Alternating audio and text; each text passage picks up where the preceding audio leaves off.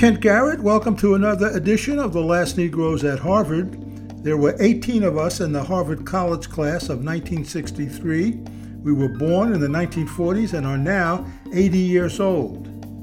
In 1959, we were the largest number of blacks ever admitted to Harvard. We entered Harvard as Negroes but graduated as blacks and African Americans.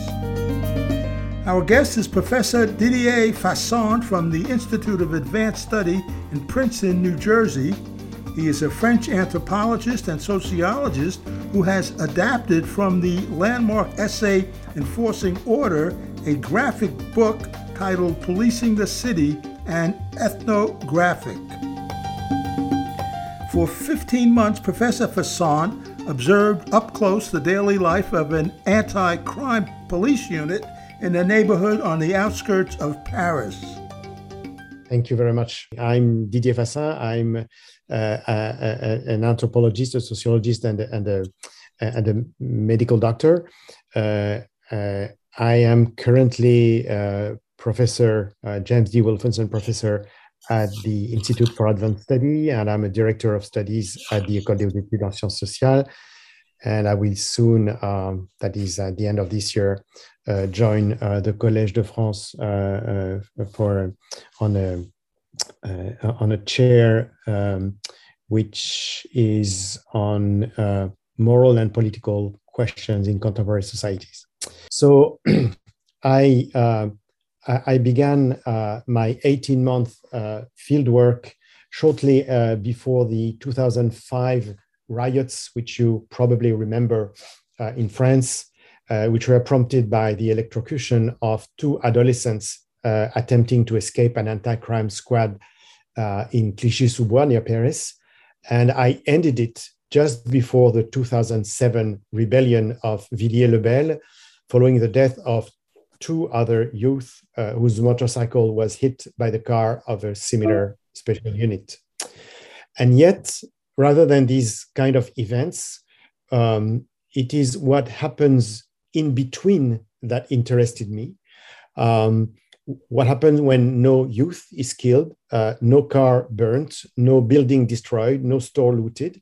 I favored the study of the everyday over that of the sensational, the inquiry into the ordinary, ordinary life of a police station over the spectacular events disrupting its course, even if I occasionally uh, witnessed quasi uh, riots presenting all the hallmarks of potential urban disturbances.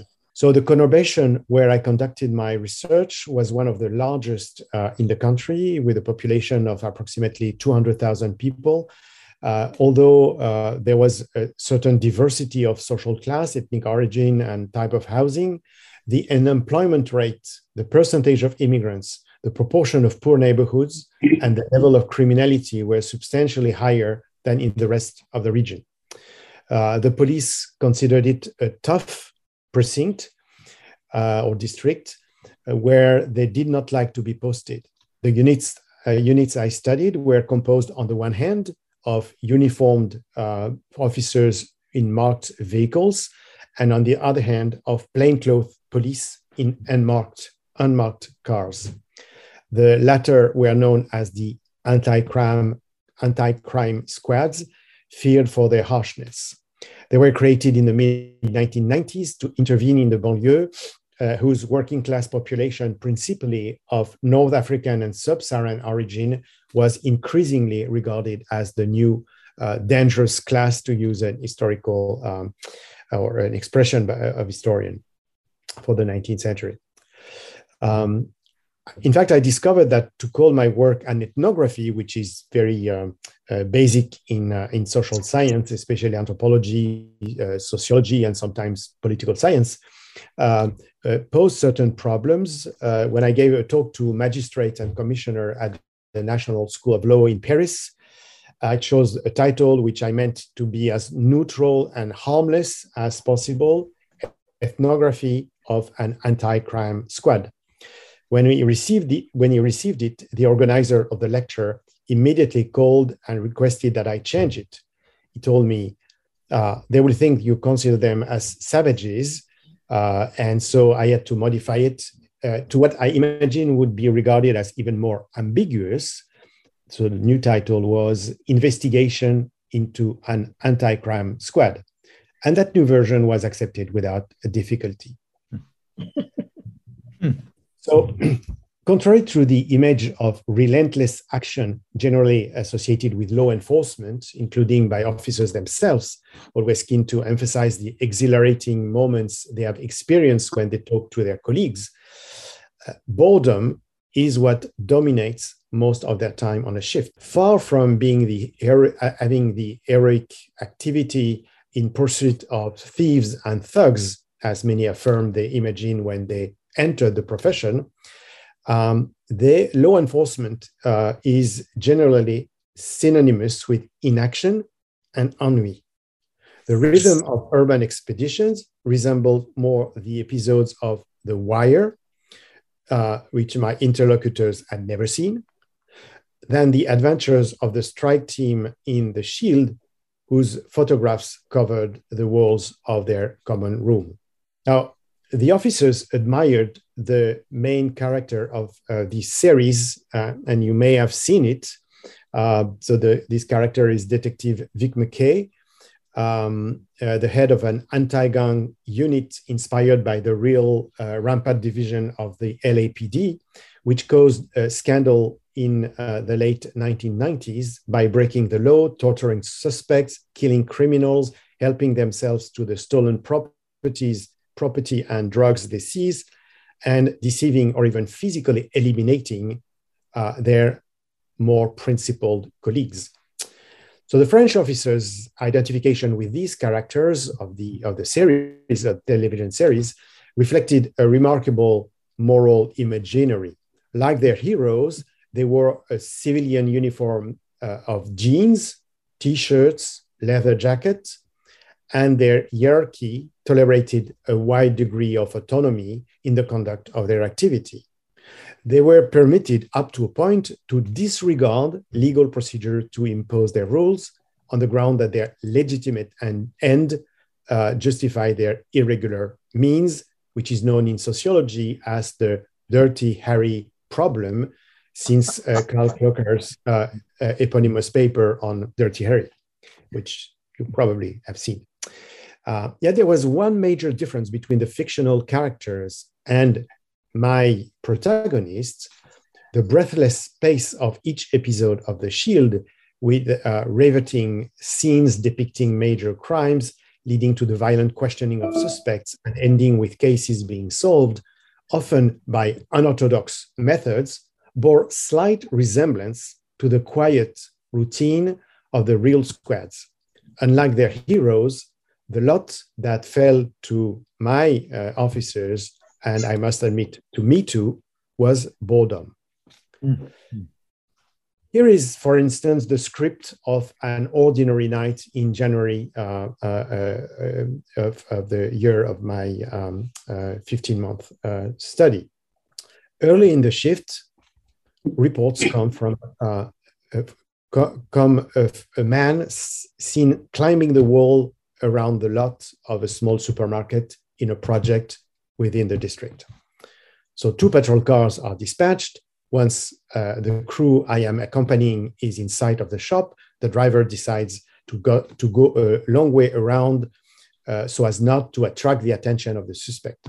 He finally stops the car 200 yards from the spot where the offense was reported to have occurred. We go the rest of the way on foot, but get lost in a dead end, dead end alley.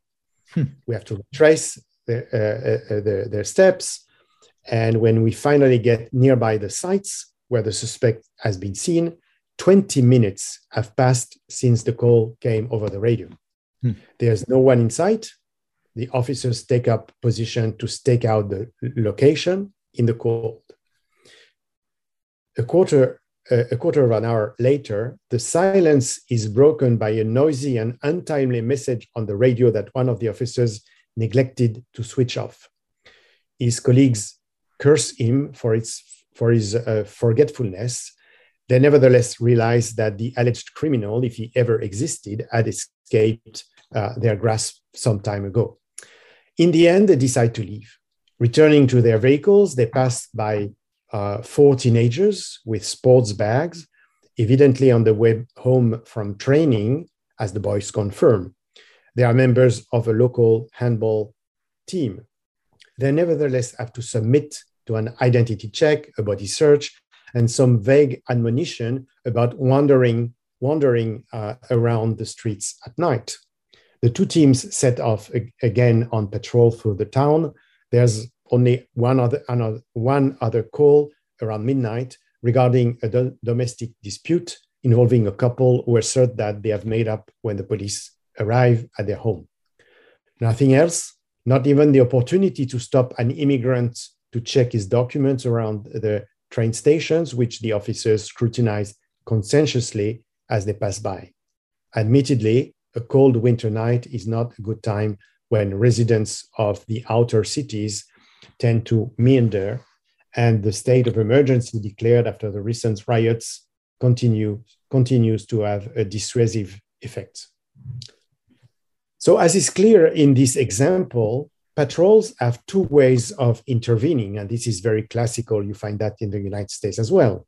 They respond to calls from the public, which is called reactive intervention, and they randomly patrol in search of suspects, that is called uh, proactive action. It has been established in numerous studies worldwide, and again, in particular uh, in North America, that the time dedicated to reactive intervention is usually very limited, obliging officers to develop proactive interventions. When knowing that the anti crime squads were in principle specialized in catching criminals red handed, that's why they, they, were, they had been created, I asked an officer how many times he had seized a burglar in the act. And they um, they told he told me that uh, it was exceptional. Uh, one of the officers was even precise. He says it's it's simple. I've been in the squad seven years now, and it's only ever happened to me once. And even then, the stupid asshole had got himself shut into, into the house he broke into and could not get out. All we had to do was to pick him up. so any account of police work should therefore start with depicting the long, eventless days or nights spent driving through the city and its housing projects, expecting calls that rarely come and often prove to be hoaxes or errors. The sole encounters are with youth of ethnic minorities hanging around in public spaces, or immigrants returning home from work, or Roma heading towards their camps, all of whom are indiscriminately subjected to frequently aggressive and humiliating stops and frisks in the hope of finding a small ball of hashish, uh, uh, ident identifying an undocumented alien, discovering evidence of an improbable larceny, or simply as a way to kill time. These three categories, social categories, youth in the projects, immigrants, Roma, correspond to what the sociologist John Alan Lee calls police property. That is, populations whose control is left to the police by the dominant social groups. In this context of inactivity, and I, I insist on the fact that it is not a, a, question of laziness, but it's really that uh, the um, uh, events on which police can intervene uh, uh, in, in the good time are quite rare. So, in this context of inactivity, minor offenses such as the noise pollution caused by a motorcycle or a simple altercation between adolescents often become major events, generating a flurry of excitement in the crews and inducing dispropor- disproportionate and inappropriate operations which prompt indignation about, among inhabitants and sometimes lead to disturbances. An official of the Ministry of the Interior, close to uh, the right wing government, so uh, who was supposed to defend the, the, the police, told me that these squads, the anti crime squads, often caused more trouble when intervening in the projects than they solved problems. his expression. One late evening, for example, we were called out. Uh, we were called out to deal with a brawl in a housing project. Upon arrival, it turned out that once again it was a hoax. The crew returned grumblingly to their patrol. Half an hour later, another call was made from the same uh, uh, public telephone in the same project. Our car was already quite far away, and there was not the slightest chance, slightest chance uh, we could get there to catch the hoaxer. Nevertheless, we sped off through the city streets at more than 90 miles per hour. we reached the destination at just about the same time as two other vehicles screeched uh, to a halt in the middle of the street running through the project, blue lights flashing. Eight officers split into pairs and scored uh, the alleyways on foot. At some point, one of them saw a black youth walking in the distance. And it was decided that he might well be the suspect. A chase began, and as the young, youngster had run off on seeing the officers scrambling towards him, as he entered one of the apartment blocks, the officers found themselves in front of a closed door and rang all the buzzers, yelling at the residents to open up. It was midnight, and lights came on one after the other in the apartments. The few seconds it took to gain access to the building were evidently enough for the boy to get back to his home. When the police rushed into the stairwell, it was empty. They knocked on every door, aggressively asking the occupants if someone had just entered. They did not, they did not dare embark to embark uh, on a systematic search of the 20 or so units the tenants got off with a serious scare. The crews departed, not without, without having conducted several aggressive and humiliating stops and frisks on a small group of young Arab men who were just sitting on a bench chatting a little further away. So, how to account for these facts, which in the context of the banlieue seem perfectly mundane and banal? However inappropriate it may, see, it may seem, this mode of operating, viewed from the perspective of the police, is morally justified along two lines. One concerns their public and the other their profession. So, first, as it has been established in several studies elsewhere, uh, officers consider their public as hostile. In the French case, this animosity is contradicted by opinion polls, which indicate that 73% of the so called ethnic majority and even 59% of those belonging to ethnic or racial minorities declare they trust law enforcement, as well as by the very experience of the officers who encounter during their patrols individuals in the project who solicit their assistant, assistance for delinquent acts or bring suspicious facts to their attention. This representation of the public as hostile has a triple function for law enforcement officers. First, it reinforces group solidarity. Second, it protects professional secrecy. And third, it justifies reciprocity. The hostility of the police is regarded, regarded as a normal response to the perceived hostility of the population. Predictably, the officer's aggressiveness is socially differentiated, directed more specifically toward the youth of the housing projects, who are mostly from the working class and of immigrant origin. On the one hand, because they are radically otherized, that is, made other, uh, they are generally regarded as deviant. Indeed, officers have a hard time differentiating the thugs from the honest people, as the commissioner himself explained. And they cannot imagine that, quote, a black guy with a hoodie can be a PhD student and not a hoodlum, as the mayor, uh, in the mayor's words.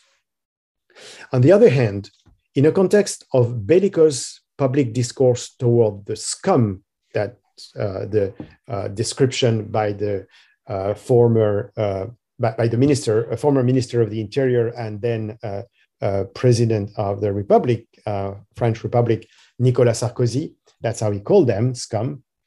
They are all considered as enemies. They don't like us, the bastards, commented the chief of the anti crime squad as we were slowly driving by a group of African and Arab youth, but we don't like them either. In consequence, practices that would not be acceptable in relation to the majority of citizens become normalized when they concern these minorities. So, second, uh, second element of their moral justification, as has been demonstrated in uh, other um, North American studies, magistrates are often suspected of being too lenient toward the, sus- the, the, the suspects. We arrest criminals, and the next day they are outside. The judges have freed them. One wonders why, uh, what we work for. That, that was the leitmotif during our, our uh, patrolling through the projects. Again, evidence contradicts formally this uh, uh, assertion. Surveys demonstrate that magistrates are particularly severe and that the severity are reg- regularly uh, has regularly increased due to the hardening of the law, which now includes automatic sentences, and to the pressure of the government, which repeatedly accuses the judges of being precisely too lenient. Actually, the reason why the police believe that magistrates are sabotaging their work is that they often arrest suspects without minimal proofs. As a sergeant told them one evening, in, and I was there, there have been too many police abuses, he says. We have taken too many liberties. It's like us with the youngsters. We don't trust them. You know what? The judges feel the same way about us. Now, considering the two lines of justification I just mentioned the hostility of the public to which the po- police responds in kind, and the leniency of the magistrate, to which call for uh, greater severity from the officers. Considering these two lines, operations such as the one I described earlier uh, are justified in the name of what political scientist Jerome Skolnick calls justice without trial. Punishment is morally justified for the police officers. In the case evoked, I told you just a minute ago, it concerned the suspect, the black adolescent, and by proxy, the residents of the apartment building collectively, and the youth sitting on a bench individually. Indeed, the boy was black, he lived in a project, and he had run off at the first sign of a chase, all factors that testified to his guilt for the police. The members of the anti crime squad were convinced they had found their culprit that the residents were harboring him, and that by default, the other youngsters were potential accomplices.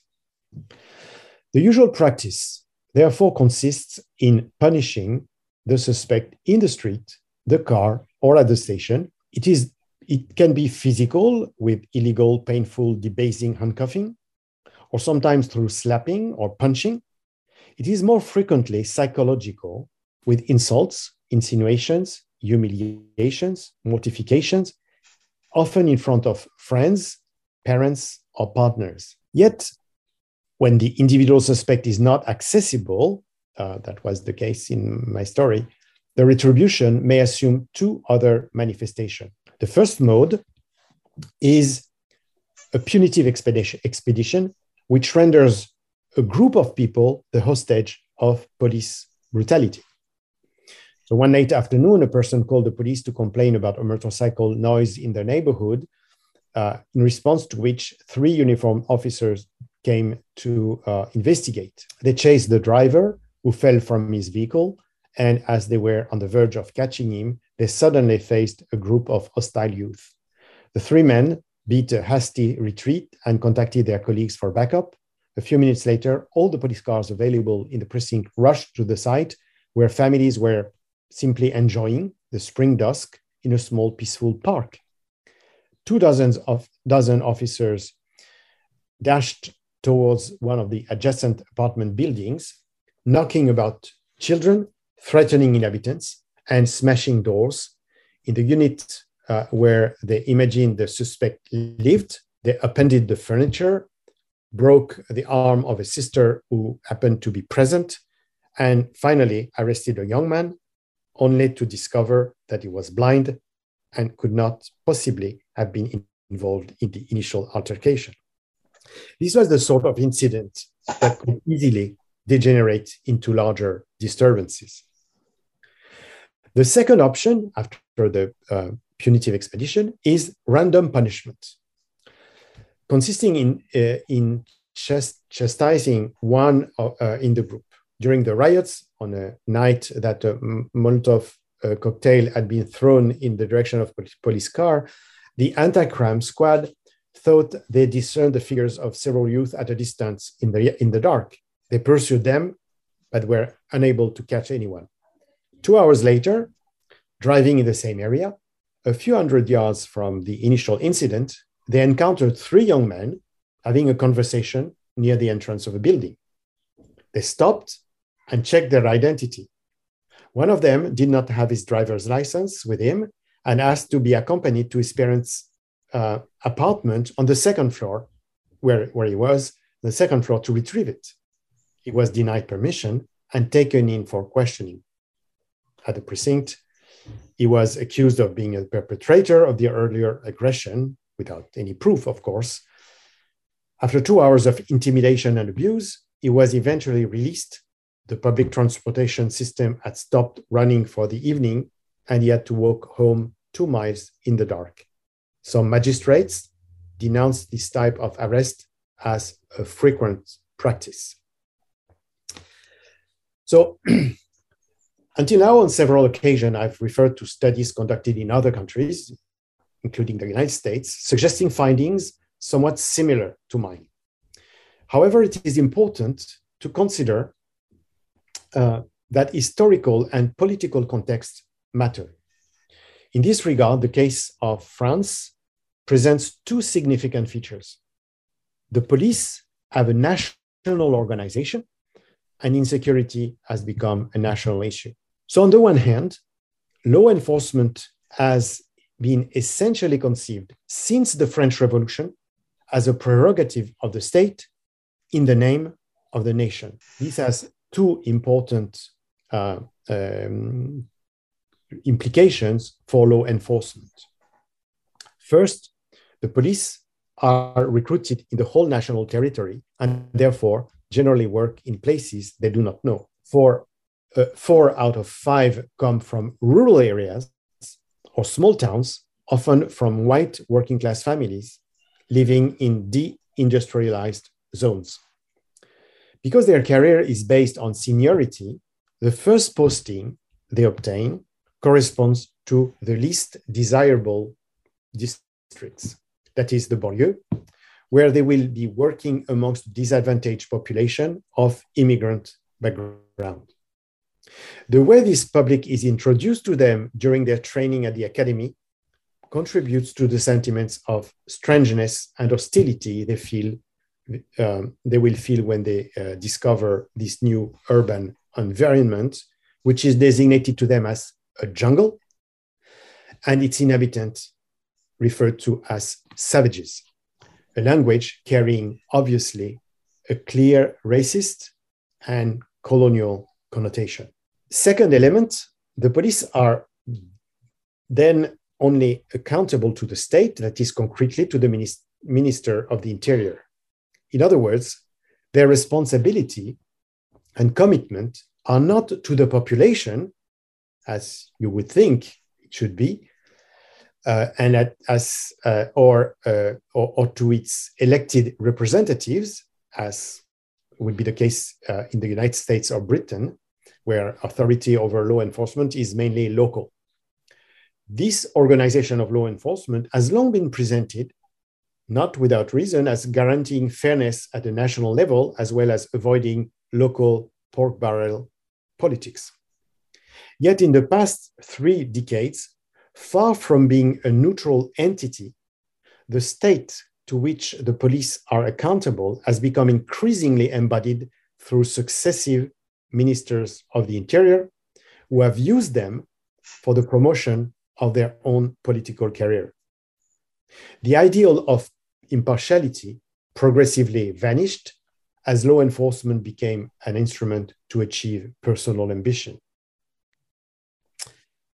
Indeed, on the other hand, insecurity issues have become increasingly prominent in the national political agenda, a phenomenon one can trace back three decades. Uh, uh back three decades.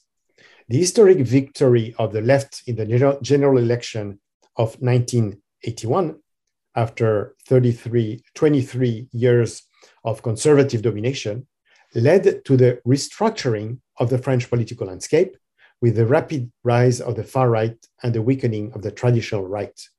The National Front based its success principally on two issues immigration and security, often mix, mixing the two by presenting immigrants or their children as the major source of insecurity. It is noteworthy that this evolution occurred in a period when France was far less than other countries subject to objective threats and terrorism, most notably, which came later. But in the absence of an external enemy, it remained possible to identify an enemy within. And they were these uh, uh, young men from uh, immigrant origin. And this was in a context of increasing uh, inequality in society. These two political elements that I just described, the national organization and, and the accountability uh, and accountability of the, uh, of the police to the state, and the instrumental use of insecurity and immigration issues, reinforced the logics I have described earlier and contributed greatly to the production of police deviance.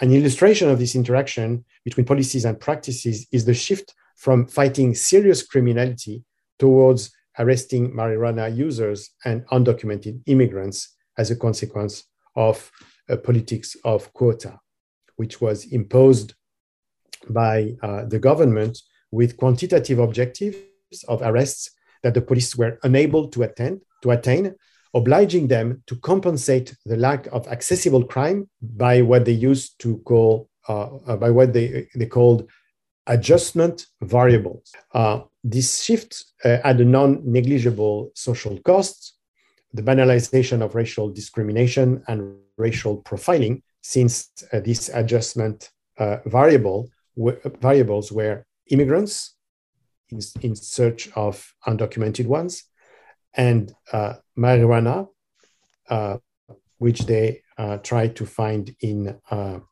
uh, in uh, in housing projects among minority population. It was fascinating to watch officers stopping teenagers of ethnic minorities in disadvantaged neighborhoods to search them for marijuana while ignoring upper class white students of a business uh, school obviously under the influence of drugs in the surroundings of their colleges.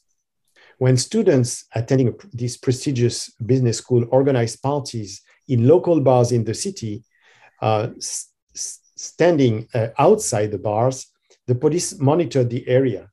of the dozens drinking and smoking on the sidewalks, none was ever checked or searched. In fact, as I eventually understood, the reason for the presence of the police was not to keep watch over them, but to protect them from attacks or thefts possibly perpetrated by the other youth, those of the projects, where we would venture uh, afterwards to make stops and frisks, which sometimes led to arrest when small quantities of marijuana was found.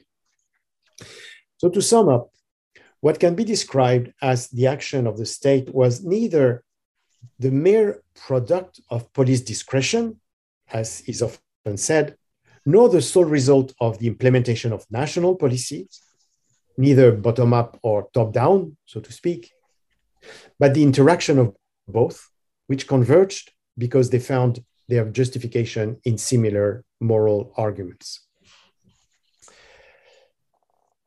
But as one can guess, not all officers share the same values. And I, uh, I don't want to give the impression that all are uh, on the same page uh, and, and practice in the same way. So the ethical dimension concerns the moral community that uh, the police officers constitute through their discourses and practices. By moral community, I mean the sum of the concrete and virtual individuals with whom one imagines one shares a common human condition. Either it is inclusive and comprise a, prior, a priori any individual, even if this evaluation has to be revised a posteriori for a given individual who has committed an odious crime, or it is exclusive and rejects a priori, um, that is, without any form of empirical test, certain categories, generally on, on, generally on the basis of ethnic or racial classification, uh, which can find their a posteriori rationalization based on the fact that the individual in question deserves the indignity one had prima facie. So just to illustrate these two, uh, uh, these, these two ways, uh, inclusive and exclusive. So for the exclusive, uh, the chief of the anti-crime squad said, the Poles, the Portuguese, I have no problem with them. No, it is with the blacks and the Arabs that I do. And his derogatory remarks and his brutal conduct, conduct when he was stopping or questioning an individual corresponding to this description left no doubt about his sincerity. By contrast, on the inclusive side, a middle aged sergeant who acted uh, in a respectful way towards minorities explained to me these issues about blacks, whites, or grays, as they say, that's an insulting term to designate Arabs. Uh, for me, it does not make any difference. I grew up myself in a project near Paris. My friends were blacks and Arabs. We played soccer together. So this racist stuff, I really, I really don't get it. Interestingly, the few officers who showed correctness in their behavior had been socialized in housing projects instead of rural areas or small towns. Now, the second dimension, which is the deontological one, as I call it, involves the moral obligation officers consider they have toward their profession, as well as a series of norms associated with it, in particular, the use of coercion and discretion. Here again, there's an alternative. Either this obligation towards the profession serves as a reference to evaluate the legality of their practices and the respect of the rights of the individual they encounter, or it becomes minimal leading to the unjustified or disproportionate use of force to abuses of their discretionary power. The display of retributive justice towards suspects, the punitive expedition and random punishment that I uh, described earlier, correspond to uh, uh, correspond to this minimalism. In a nutshell, ethics concerns the relation to the public and deontology to the profession. profession. Obviously, an exclusive moral community, that is rejection, is often associated with weak moral obligation toward the profession and its norms. Uh, and an inclusive moral community with strong uh, uh is associated with strong moral uh, obligation. But it is interesting to see that you have discordant pairs that exist either when brutality was indistinctly directed towards everyone. So, in a way, you could say it, was inclusive in a, in, a, in a worse sense, but of course, with no respect of the norms. Uh, or when racism was dissociated from actual discrimination. So you could have someone racist, but uh, respecting the norms of his, uh, uh, of his uh, profession. These discordant pairs were, of course, uh, quite rare these configurations that I just described are, are not static. They, they are, there, there is their evolution. And there's an interesting case of uh, two um, police officers who shifted from night to day uh, in spite of the general preference uh, uh, that everyone had to work at night for to, to have more rest days so that's what, I, what they explain. We could no longer bear what was going on at night, all you hear and see.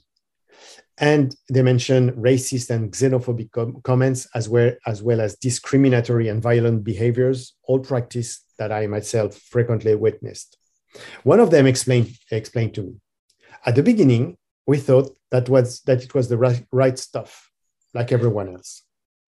We really went for it that is for racism and xenophobia. We tried to become part of the group. But then, after a couple of years, we couldn't stand it anymore. and his colleague added, even when you don't agree with what's being said and done, you can't show anything. So you keep quiet and close it and close in on yourself. You don't want to be in trouble until there was a chance to change to the day shift. And that's what we did. Their evolution from the configuration of exclusive moral econ- uh, community and weak moral obligation to a new position with a certain refusal of racism and sense of duty remained unarticulated. Initially, they adhered to their peers' practices, as they describe. Then they rejected them, but without expressing their disagreement. And finally, they simply left. Now, as you might, uh, may know uh, from uh, uh one of your uh, former colleagues um, at uh, Harvard, um, who was probably at the same time as you, Albert Hirschman, the economist. Some of you may have even known him. Um, he has proposed in, a, in an influential book, Exit, Voice, and Loyalty, uh, a triadic interpretation of the reaction to a situation with which one is not satisfied. So exit, voice, and loyalty. So in the police, voice, that is the expression of discontentment, is really the exception. The price to pay, to pay is too high, um, and um, uh, people uh, wrote, police officers wrote to me uh, explaining uh, the cost they had to pay for uh, simply uh, protesting uh, the, the uh, violence or racism of their colleagues.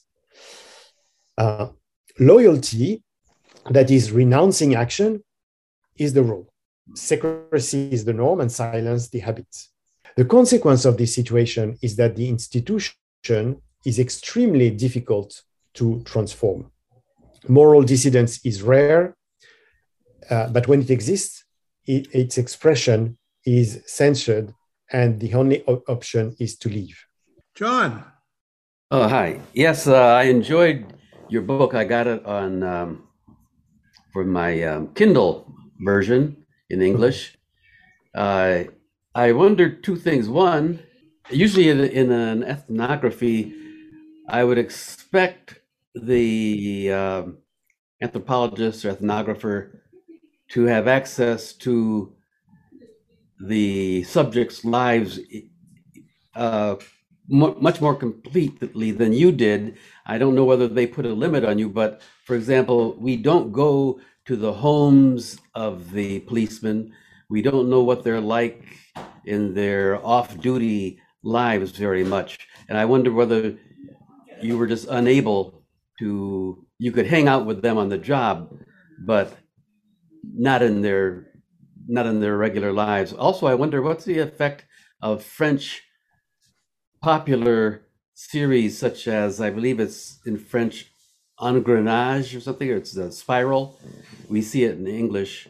It's a wonderful series where the main police character is a woman and she uh, directs a unit that has some African and Arab police in it, and they uh, part of their duties are to go into many of the areas that you describe, these uh, housing, these uh, suburban housing communities, and uh, they show the corruption in the police, but they, they, I might say they, they tend to show police who are struggling with some of these problems that you um, that you address, and is that does it have an impact on how the police see themselves or how the public sees the police.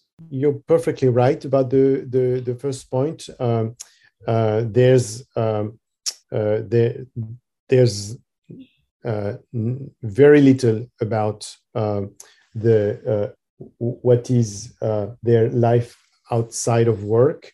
Um, uh, I, I could add something that is very generic for, for all of them, and which I think is uh, is really interesting to to see what uh, what their life out of work is.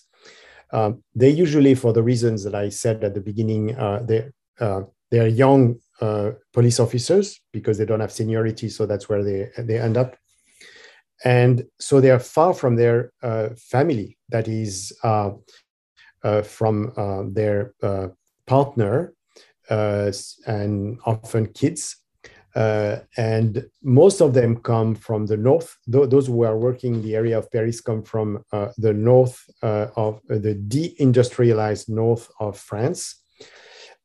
and um, so they, where there's no job and, and becoming a police officer or becoming a prison guard is, is, is a certain achievement because you will get um, a permanent job.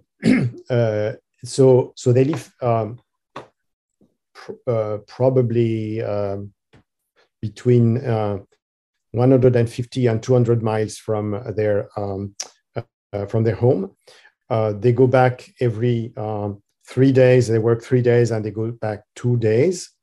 Um, they drive uh, in the morning um, as they finish their work they drive they leave at seven and they arrive home at 11 or something like that and they start to sleep and uh, then they discover they, they, they see their family. So in in the meantime when they are uh, not with their family uh, they um, they live uh, they share apartments in which they uh, uh, for example they, they take a two two room apartment and they can be four uh, in this two room because you have the night shift and the day shift uh, and they can rotate. So it's less expensive for them. Uh, but of course, you can imagine the kind of life that that this represents. Um, uh, life far from uh, from uh, from the from the family and and there's a high there's a high level of divorce there's also a high level of domestic violence among uh, among police officers. So uh, to, to go uh, more directly to your question, uh, first of all, it was uh, it would have been extremely difficult to, uh, to, to, it was already very unlikely. I was the first one to do an ethnography of, of the police in France, and since then there has been one PhD student who has done uh, also, uh, but it's, so it's, it's very difficult to to to get uh, the permission to to do that. And I decided to have with them uh, interaction on in the style of conversation. So I prefer to have uh, to to be um, that that was a, that was a choice. So. Um, not to take notes, not to uh, record, um, uh, because um, uh, first of all, that that would have been the recording was uh, was forbidden, but even taking notes would have changed the, the, the situation I had with them. So um, so the I had conversation with them, or I joined their conversation either at the station or in the car. Um, uh, but trying to be uh, to interfere as little as possible uh, with their with their work. And uh, and there was no way i could uh, i could you know go in the north and uh, uh, i did not have a sufficient intimate relationship with them to go and visit them in the in the in the in the north. Regarding the french series engrenage you refer to I've seen only one season, I think, um, and, and, and I, uh, as, as you say, I think it's a it's a really good uh, um, it's it's a really good one. Uh, uh so I have no reservation about it. It's just that it um, uh, it shows uh, a level of action that you do not find in the usual mm-hmm. life of of units. Um, but of course, uh, filming uh, boring evenings where people are in their car talking about their family or the last video of, of, violence that they've uh, they, that they've seen uh, is, um, is, is not very exciting for for a public. I have to ask, uh, an ethnographic is an extraordinary and delightful innovation in presenting academic research, uh, it uh, straddles both the academic world and the world of outcomes, of events, of impact, of results. Do you have uh, any sense for which this may have delivered a message about what's going on in France? to be the uh, outrageous treatment of those in the projects we would say of immigrants and so on. Did it did it have impact because it was presented this way? Thanks. And thanks for the presentation. Yeah. So first of all, the book um, uh, had um, uh, the, the, the first book, the uh, the, the the first volume, uh, which uh, some of you uh, obviously have have read, um, had for me an amazing impact. That's the book. That's my book that has had the most uh, impact. I think it. it uh, the the publisher told me that uh, it was uh, uh, one of the two uh, um, um, most successful ethnography in the last twenty years or something like that. Um, and um, and and and I was honestly surprised about it. Although I had written the book in a way um, that I try to be uh, to, to, make it accessible to uh, to a larger audience. Uh, and contrary to what I would have what I what I've done uh, what I had done before in uh, in uh, other books, um, where you know in academic work you you you, you mix your empirical data with theoretical threads. Um, and and in that case, I privileged the descriptions and narratives uh, uh, as, as I did now, uh, and tried to insert the theory uh, in a way that it would not be heavy for the for the reader. So, um, so that was ex- relatively experimental um, at the time, um, and uh, and the, the the book during one month uh, was all over the the media in France. Um, the uh, newspaper you may know, Libération, uh, had its um, uh, front page, full front page, plus four um, uh, four full pages of um, uh, on on the book. Um, and uh, so it, it, was really very much of a uh, uh, uh, yeah, an, an, editorial event, I could say. Uh, the impact has been uh, very much uh, also uh, among uh, non-governmental organizations, uh, um, neighborhood communities, young people, um, and judge, magistrates, judges. um, uh, the uh, very interesting thing is that um, I had an extremely negative uh, response from my colleagues, criminologists, um, in France. Uh, elsewhere, elsewhere, the, the book was um, very well commented. But the pleasure I have, and I, am still talking about the the the, the, the 400 page book. Um, the pleasure I have now is that I've seen that it is taught in first year of college in sociology uh, mm. in many universities uh, in Europe and in North America. Uh, I, I, think maybe elsewhere, but I, am not sure. Um, and and it is uh, and I think it is given um, uh, to the students as an uh, as a, a, book that may make them uh, like uh, and understand uh, what sociology or social science uh, can be.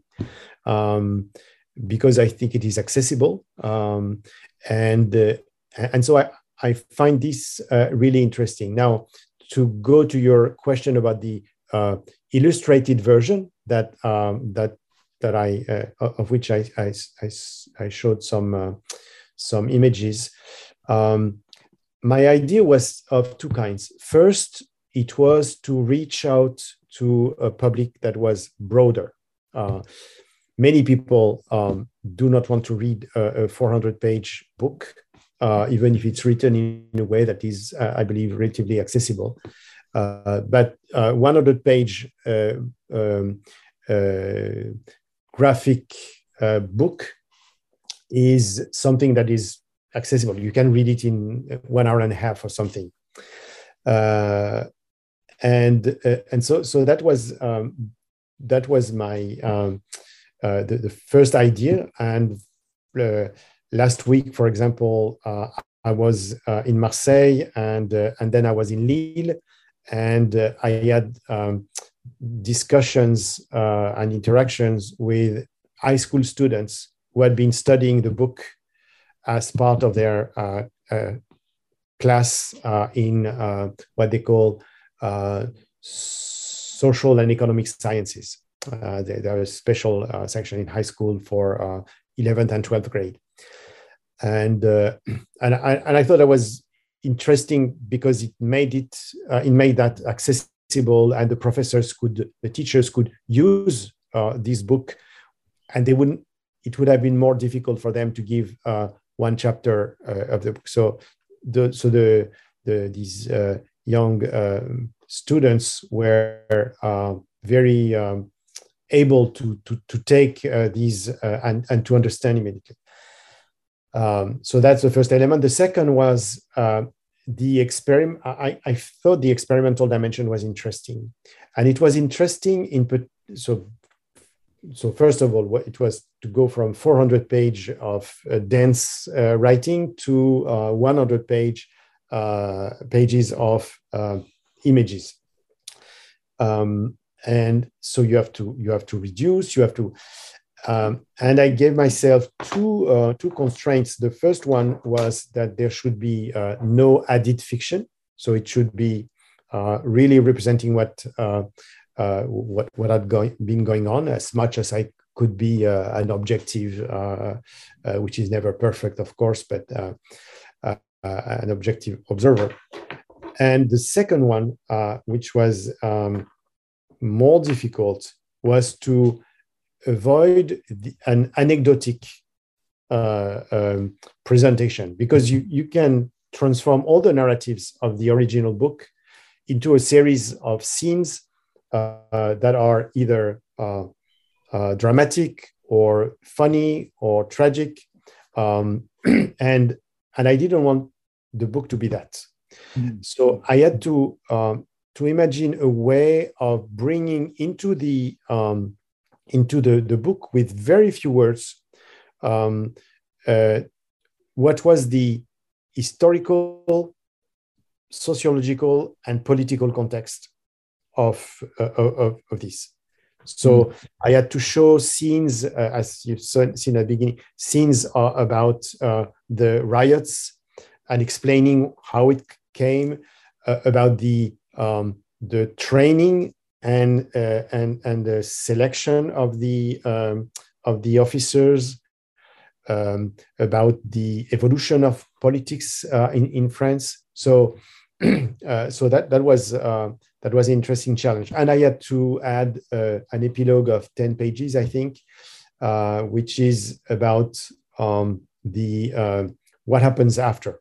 Uh, so what happens between uh, the end of my research and uh, and 15 years later. So um, so for me, this experimental dimension was was really really interesting. We have a police uh, that are um, extremely problematic and not just um, not just towards the, uh, the, the youth in the project, not just towards the demonstrators, but also towards uh, the uh, the migrants.